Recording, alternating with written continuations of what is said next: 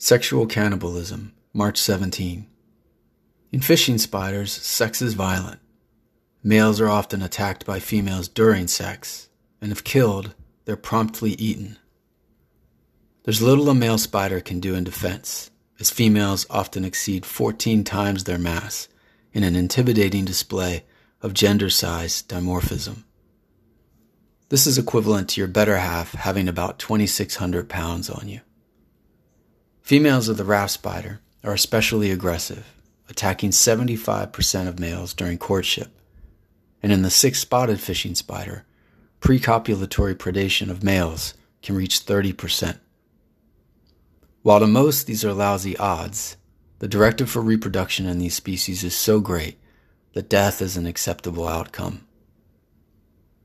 In the dark fishing spider, males die in the saddle, this occurs shortly after copulation and is claimed to be due to the mutilation of their genitals. Death can be so sudden as to leave the spider dangling from their mate.